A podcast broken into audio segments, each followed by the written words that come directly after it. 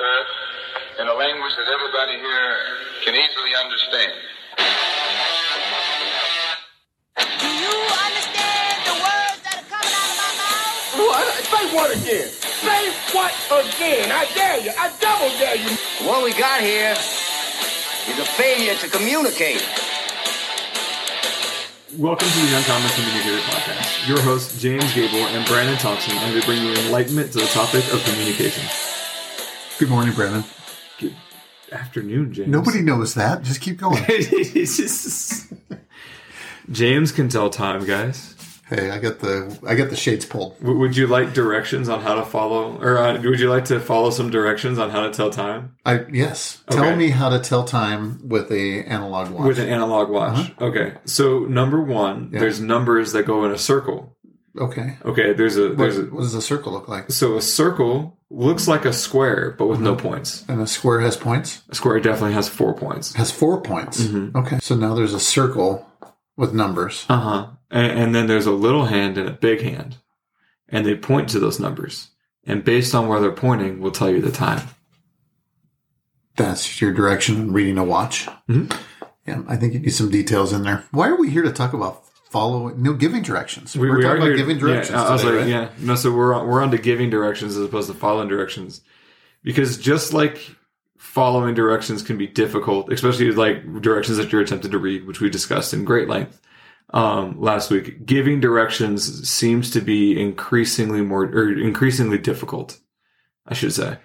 Yeah, depending on the person in the audience. And I actually, I like that you started with the watch idea because when we have something that's so ingrained in our in our belief, it's hard to explain those things that you've never had to explain before because everybody knows how to read a watch, Ideally, or do they? No, they don't anymore. Actually, they've switched the uh, clocks in classrooms to be analog. That is that is a true statement. But even being able to describe those things that are in our mind easy to do, it's hard to put the words to it to give it a good description to make sure that you're connecting with that audience. And that's why we thought it was great today to talk about giving good directions. They're slightly different than being able to follow directions where we admitted last time that We, could- struggled a little bit Yeah, with we- following directions. yeah. We're going to talk about two things. How to understand, yeah, really have to understand the listener and who they are. And we're going to mm-hmm. talk about some skills and that how you need to be skilled in giving those directions to that individual. You very much do. Because there's th- there's there's times that I will give directions to people and they doesn't quite comprehend, but I'll also give the same like if I need the same task accomplished, I will give different directions depending on the human being I'm talking to. Yeah. And there's that, that's really one of the key things is knowing who your audience is. Mm-hmm. There was a time, there's a story I've told where in giving directions to a guy on a construction site mm-hmm. that I would tell them, all right, plug in the GFCI into the wall. I mm-hmm. want you to run your cord along that wall up and over the doorway because we don't want anybody tripping, then run it out to your work site and then you can use that cord there. I would give that much detail to mm-hmm. some individuals and some of them would look at me like I was a complete, what do you, do you think I'm an idiot? Mm-hmm. And other people would go, okay, boss. So there is that I, you have to know your audience. But in giving that story, I wanted to make sure he didn't create a tripping hazard because I knew there was a doorway there and he would have just ran it right out to where his work site was. Mm-hmm. But five other things to look at. Um, let me let's, let me ask you some questions about this. Uh, limited reading or comprehension skills. So you know that is important to understand because there are certain people that can't. I should say not functionally read, but like their reading ability is not up to snuff, right? So I've recently had to read um like legalish documents, right? Like just stuff that had legal jargon there. And I'm a I, I, I won't say I'm an advanced reader, but I'm a pretty competent reader. And I can get a lot of that just out of there, right? But it's still a little rough. Or like when you uh, when you get your ballots, like vote on addendums or amendments to whatever you know state constitution. They wh- what's great is that they have the they have the, like the legit legal verbiage, which I think is very important because if you're gonna you know pass a bill, the individuals that are voting on that bill should know the exact jargon, right? They just should. Um, and then kind of right by it, they have like a little cube or like a little box that like gives you the layman's term for it. Yeah. Um, and I was struggling to read some of that. So I can fully understand why somebody who's trying attempted to read directions would have a problem, you know, comprehending certain things. Because again, because these are directions for what this addendum is going to do, and I was like, well, I think I got half that. Yeah, they're they're very tough because they're written in that legalese, and especially on those ballots, I like when they give the pros and cons people that'll give them an opportunity in there because even still taking that interpretation, they both interpret it a little bit differently as well too. But it allows every reader to get that, and you know we talked about in earlier episodes, you know, illiteracy rate in the United States is twelve percent. Like that's high. Uh, If you c- count quantities of people, and to your point, there's levels of literacy as well too, understanding different um, reading skills specifically, right? All that factors into somebody's comprehension skill of, of being able to give them good directions. Yeah. So yeah, continue. Well, the, the next one is cognitive or learning disabilities. Okay. And I think we really have to take that one into account because I don't want to say there's a lot more of it now, but it's a lot more recognized now that there are individuals that may have some specific cognitive like learning disabilities and you have to be able to speak exactly you know to where they understand what you're saying. Well, and this goes back to uh, my deaf coworker, right? Uh, it seems stupid, but obviously being deaf is a bit of a learning disability. Um, and we we had a 20 minute conversation on what it means to have an upside down caramel macchiato. It's not hard, right? Like I was, and I went through four or five different steps to try and have him comprehend what it means by upside down, right? Like I mean that you're doing the stuff in reverse. And uh, I got to the point where I literally took the drink and I flipped it upside down in the clear cup so he could see that it all blended together and mixed. And then he's like, I have to turn it upside down. Like, no, right? And that, and that's just, it got lost in translation. It got lost due to his disability. Um, so again, great example of understanding that, hey, not everybody can comprehend things on your level. Well, and talking specifically of like learning disabilities, ADHD, typically, you know, attention deficit uh, or disorder. That person isn't going to be listening to you very long. So there's things where you've got to understand there's a window to be able to do that. The attention span isn't going to be there. The other one, dyslexia, you know, very much cl- clinically studied and it's the reversal of words and letters and things like that. So reading hard time listening typically with somebody who's dyslexic has a higher cognitive verbal understanding. Uh, in fact, there's a lot of CEOs of companies that are dyslexic, dyslexic. Nobody knew that they couldn't read. They were able to do everything through that, you know, through the verbally. And then there's always the traumatic brain injury that really hinders uh, a lot of memory, which is a lot of trying to follow directions that you're giving them as well as cognitive abilities. Yeah. Especially that immediate memory. Yeah. So we talked about this one, limited prior knowledge or experience. I think that one falls along the information bias. It very much does, yeah. right? Because I mean, it's like trying to teach somebody something new, and like you, kind of how they talk about like on the job training, right? You you need this done so that way you can get your job done, and you need them to help you do this. So if you're trying to give them directions on something, uh, it can come out a little bit shorter and a little bit more concise than what they need because they're very much learning. Yeah, it's, if they're unfamiliar, if you generally know the process and then you're giving them details in there, they can piece it all together, but they don't know where the end is. Yes. So it's really about having that limited prior knowledge. You need to know that. What's their experience level? Next one, difficulty with abstract concepts. I kind of I struggle with this one too. I or I uh, especially when someone's trying to discuss like moving things around or like like a layout of a room. When uh, people kind of like, oh yeah, well we can just we'll hang this here, we'll hang that there. Like trying to visually or like wrap my head around that end goal. I just can't like I can't see it. I'm the dude that like no, just just set it up how you want it. I'll come in and I'll wreck it and do it the way that I want to have it done later because I can visually like I can like legit play with it and I can I don't have to try and flip anything around on my head or visually see something. And for me, if somebody's asking a question, especially ones that are really uh, abstract, kind of out there, wanting to draw out, you know, even more creativity, um, I, I need more detail to be able to come up with the creativity. And it's so abstract, there's not enough guidelines in there. There is a there is a lot of difficulty in trying to narrow narrow those Narrow, down. narrow down. Yeah. And then the last one, lack of attention or focus, which I don't, that probably, atta- you know, attaches to that attention deficit. But some people have a, a hard time following instructions because of distractions. You know, maybe they're looking out a window. Maybe somebody walks by while you're telling them. They're easily distracted. And that's why I think it's important to maintain that eye contact when giving directions.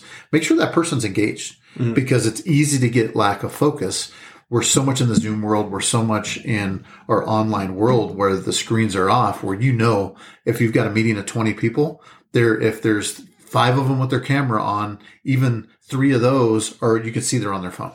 Right. We're allowing ourselves to be so distracted thinking that we can uh, capture the stuff that we need and comment when we want to, when in reality we can't. We learn that, right? Yeah. You have to do things one, one thing at a time. And to have that lack of attention, you have to recognize that if you're giving good directions. Yeah. I also link it to so uh, you, you, as a Toastmaster, you understand this. When you give like a speech or a lecture, um, one of the better ways to know if people were engaged or if it was like I, I would say judging someone's engagement would would tell you if it's a good lecture or a bad lecture, right? And one of the best ways to know that or to discover if it was a good lecture or a bad lecture is to figure is to at the very end see if anybody has any questions. If they don't have any questions and they're trying to learn something new and they're listening to your directions, it they probably were not engaged the whole time and then therefore missed it so they don't know what they don't know um so what's so one of the ways to help make sure that your directions get followed the proper way that you want your directions to be followed i would say is to ask follow-up questions right? I mean obviously depending on the circumstances not necessarily. Um but right like even driving directions. Uh people will come into the store and they'll ask like hey where do i need to go for this? Right? And i'm like well it's literally across the street. Like this is right here. That's Wadsworth, and you just take a right at that light, and you're gonna take an immediate left at the very next light, right? And then to make sure that they understand what I'm saying, I'd be like, I'm like, yo, so remember what was the name of that street, right? Just do something simple to follow up and make sure that they're engaged, and then also it causes their brain, or not the brain, but it forces them to actually think about what you just said, and in them then processing and rethinking to have to regurgitate that information proves that they're listening, and it also just kind of pounds the like pounds the home, right? It's like when taking notes they verbally say it, you write it down, and then if you re-say it to yourself, it tends to stick better. Well, and commenting on your, I like how you tie that into a, you know, the concept of public speaking, right? If you've engaged the audience, are they going to ask questions? They tend to. They tend to. And I think, was it a good enough session or uh, lecture? I like how you Well, I- I mean, that way. a lot of the way, because right, if you're trying to give someone instructions because they obviously don't know how it works, right? Like, so if we were to have somebody, rather than have the piece of paper, if we were to have somebody describe to us or give us the instructions on how to reassemble that spring, if he gets all the way through it and we had no questions, clearly we're a bunch of idiots that don't know what we're doing because it took us five hours to get this thing attached. However, if you know we were engaged all the time, we probably would have been like, "Yo, so what spring did we need? Was it a right hand or a left hand spring?" Right? Like we would have questions that we would ask while they were giving the instructions. Yeah, and I think it's if said person was reading those directions and said person was really engaged in it, mm-hmm. then they would ask those questions and also it was an engaging enough presentation. So I think that's part of the, the listener being engaged anyways, as well as having the right information that's engaging enough, right? Mm-hmm. And that's where I think it's important to sometimes ask those questions. We'll do that in speeches, which ties right into what we're talking about. If you start a speech, and this is you know almost proven scientific evidence. I don't have the evidence to back it up, but there's evidence. I heard a guy. I heard Mm-hmm. don't a guy don't one time. ask James about the evidence, but there's evidence. There's evidence. Somebody's going to give me that evidence, but I've heard it. But anyways, the story is if you ask that question at the beginning of your presentation, hey Brandon, have you considered buying Amway? That's a terrible example. Was, Is that's that a bad example because I definitely had people approach me about Amway a couple times. I have to. I was like, the first time I was like, I was like, huh? And you kind of read into it, and the second time, like, no, you can go away now. I've So that's where they they'll use a lot of those questions in kind of a wrong way. Hey Brandon, do you like being rich? yeah, you know, just- so they those kind of baited questions. But where I was going with that is, if you ask the the right question at the beginning of your uh, speech or lecture that you're going to give, you're going to get their mind thinking, and that thinking keeps that engagement during that. And that's the same thing with giving directions. Is you want to have that engagement from that individual, and then at the end, you'll know they're asking questions that you created enough, you know, stir for them to want to ask some more. But there's really some other skills that are good at helping us give better directions, and that's why we're here. One of them is to be clear and concise. I'd agree. How much more clear and concise could we be with that? I, you know, I, I don't know, but like, uh, you know the acronym KISS? K I S S. Oh yeah, Keep it simple, stupid. yeah. Yeah. I use keep it simple, smarty pants oh, okay. because I don't like stupid. Well, I do apparently. um, but I, but yeah. So if you can't remember, keep it clear and concise. Just remember the acronym KISS. Uh, if you're a fan of the band, cool. uh, you know that that that helps work. You know, think of, think of the band, but Kiss, K I S S. Well, and I, I think some of the biggest really communication blunders that I've experienced in my life was things that there was too much information given. And there, there is that fine line about giving too much and giving, uh, not enough.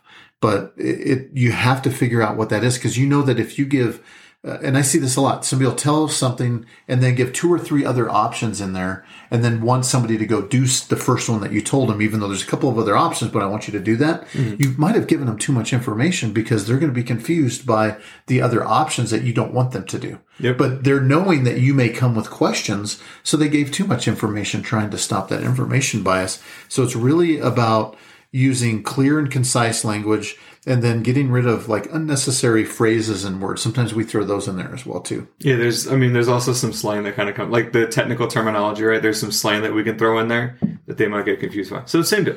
Just K A S S. Keep it simple. Not stupid, smarty pants. You, you can use stupid today. Okay, I already so. have. Okay, keep it simple, stupid. Yes, sir. What's number two? So number two, using visual aids. And as you know, I'm a huge fan. Diagrams, images, visual mm-hmm. boards. I learned from my friend Felipe about Scrum, Scrum boards. In fact, we've got one up here in the bunker of the Uncommon Communicator. It's simple. It's, you know, what is, what do you have to do? It's your to-do list. It's what you're doing. And then you celebrate your wins with your done list. Those type of visual boards, I've got one up on my job site as well right now where I have RFIs and different things, questions that are generated within the field that are on my to-do list so I can handle them so they don't get lost. Because when you're a lot of times on really on any job site or any job, there's things that are tossed out there that just get forgotten. But there's uh, just ways of working around that. And the, I love the visual boards. I love having them out there for everyone to see because it tells a story with the eyes. Yep, yep. And we discussed how visualization works. Not to get too hippy dippy. Yeah. You keep you say that every time. We're serious hippy dippy on that. We- We're so very serious. That's our clarifier, but no, we're serious, man. Vision boards, those type of things work, but visual aids in giving directions, and it could be as easily as showing somebody how to do something one time first instead of giving them the technical directions, uh, giving it in a written form. Maybe they have that, you know, misunderstanding. Have, if you, somebody actually sees you and say we're assembling something, put it together in the order that you did and watch your hands. And then there's the manipulative form of following those directions, the muscle memory that they can tie into kind of watching you do it. That's how I do with cooking. Uh, Megan can give me directions, and no, I just need you to come do it once, and I'll watch you do it.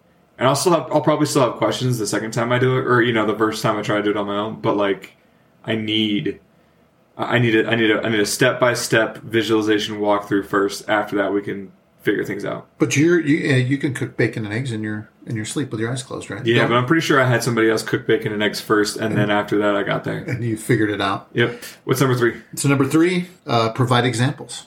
Which is very similar to the visual aid kind of a thing. It is, but it's you know it's giving like real life examples or scenarios to illustrate it. So it's- maybe you're doing it verbally to kind of describe that as scenario. This is important. It's almost about giving the why. Why are we doing this? Yeah. Because is there somebody in this room who constantly asks why? Yes, there is. Yeah. When that's kind of, uh, I'll relay this back to, if you don't know, whipped creams are charged with CO2 containers, right? What? Yeah. Uh, That's so bad for the environment. yeah, yeah, sure. Uh, but so what ends up happening is I try to explain to people like you know how to how to clean these things, right? It seems stupid, but like they're airtight, so you got to kind of get in the nooks and crannies, got to clean them out. Uh, so I look at them, I'm like, so here's the deal: you need to make sure that all the CO2 and all the compression is out of there, because if you do not, bad things will happen. And I was like, there may or may not have been a barista here one time that just popped one open, and then it got off like, and I mean everywhere. It gets on the floor, it gets on the ceiling, it gets on the barista, it gets in the nooks and the crannies. I was like, we don't know that barista's name. He has a hat and glasses. We don't know his name though, and that does tend to do the trick when you give him an example like that. I guarantee I have yet to have a single barista pop one of those after I have given that little lecture. and that's a great example of you know your own experience. If you can tie your own experiences in, it's okay to use. No, we, we don't know who it is because we just know that the barista wears hat and glasses. Right, wink, wink. Sure, but uh, and I think that's a fun way to do it as well too. And even if you're telling some another somebody else's story, I love I love learning from other people's mistakes as well. too, was it? Learn on someone else's dime. Yeah, absolutely. Yeah, I don't think it's a dime anymore. It's learn on somebody else's Yeah, ten right. dollar bill. Inflation's a thing. Grapple Hamilton, we're good. So we're gonna go. We're just gonna touch four real quick, which is really encourage active engagement because we just talked about that. Right? Yeah, have the We've- questions. We, have had that. Yep. Mm-hmm. And then the last one I think is really one of the most important things is break it down. Sometimes we give too long of uh, of directions. You have to break it down. Mm-hmm. There was a gentleman that was working for us, and here here I'm telling somebody else's story. But this individual, if you said you're going to line him out for the day because you don't have time to line him out for eight hours worth of work, mm-hmm. so you tell him, I want you to go over here and you're going to do this, and then when you're done with that, I want you to go into this room and take care of this, and then at the end of the day, we're going to clean the break room up and we're going to get ready Yeah, for yeah. our meeting tomorrow. He in his mind, he's already building that number one thing. Mm-hmm. So we now have broke it down, but he's not listening to those other two. He, he- he missed the cleaning the break room part. He completely missed that. And the worst part is when he finishes those other ones, which at that point, if he thinks, is this all I got to do today? I'll make it last all day. He will come up and then ask, what was it again? Unless he wrote it down. Right. So, but breaking it down, keeping them into smaller, manageable parts. Sometimes you have to give directions to a point where go take care of that and come back. That's about learning who the listener is, right? Knowing Yeah. that that was his capability and he was such a good craftsman. You could line him out that way, but you knew that through the course of your day, you were either going to write it on paper, do it differently so he had it, but breaking it down into manageable steps. Don't give him, you know, too much because you're not going to get the whole thing done. Yep. And that was knowing your audience as well. That's back to knowing your audience. So a lot of these things really uh, tie together. I said I, I, I would say keep KISS and then know who you're talking to. There was one other point I think that ties to giving instructions, and it's this. You pointed this out earlier to me when nobody was listening. Uh, understand that you're not the one doing it. Explain that. Oh, okay. So uh, I'm very particular at work. I don't know how it became, but I'm very particular at work, and I can tell people to do things, and then they will. It, the end goal will be achieved. Um, which, yay, that's a W. However, it will not be done in the same way that I would have done it. And if I was to give them step by step instructions, it would not have happened according to my step by step instructions. However, it did get done. So if you need to give somebody like a simple little instructions and you tell them to do this, right, and you need to get that done, like that would that would be that's probably more of an order than an instruction. But if it does get done, just know that it's okay if it doesn't get done the exact way that you wanted to get done. Except that you're not the one doing it. And that's a great point. We uh, won't dive into that one. Maybe that's another topic. But the idea of, which I think goes to leadership, you know, if you want to help train somebody to be better at following directions, you need to see where they're at instead of micromanaging them. Yeah. And I am not a fan of micromanaging. I think that even though I told you the story at the beginning where I told the guy exactly, Exactly, yeah. how mm-hmm. to run it, you really want to work on having people develop their own reasoning skills. And so going into a leadership idea, give them some directions, come back and see how they're at, build that trust. Give them some more directions, see what their knowledge base is, come back, give some corrections. So I think that falls more on, on a topic of leadership. But the idea is that you want to allow them to make their own decisions because all you're judging as a leader is the end goal. And that's what you were talking about is sometimes you have to let it go because you know that they could have been done quicker and that's not how you would do it. And in some ways it goes back to that check your ego at the garage door mm. is it's okay to do it differently, even though in your mind, your muscle memory has it going one way. Or just never tell anybody to do it and you just do it yourself is great. Everybody follows your directions when it's only you. Yes. Best I crew have you ever never had. not listened to me. You're the best crew you've ever had. Tell me, man. Well, that's If I could just clone myself. Please no. We're still trying to figure out this version. But that's all we've got in talking about giving good directions. Uh, you know, I think we had a good topic on why don't people follow directions, and then going into really some good uh, directions, which you said were what Keep it simple, stupid. and what else? Know those your are- audience. Those are two important things. And then also understanding what I would add in there is to adapt your your context to that listener's really needs and abilities, understanding those things. So with those three things, that's going to set you up to be a better communicator, to be an uncommon direction giver. Mm-hmm. That's all I got. That's all I got. See you. Bye.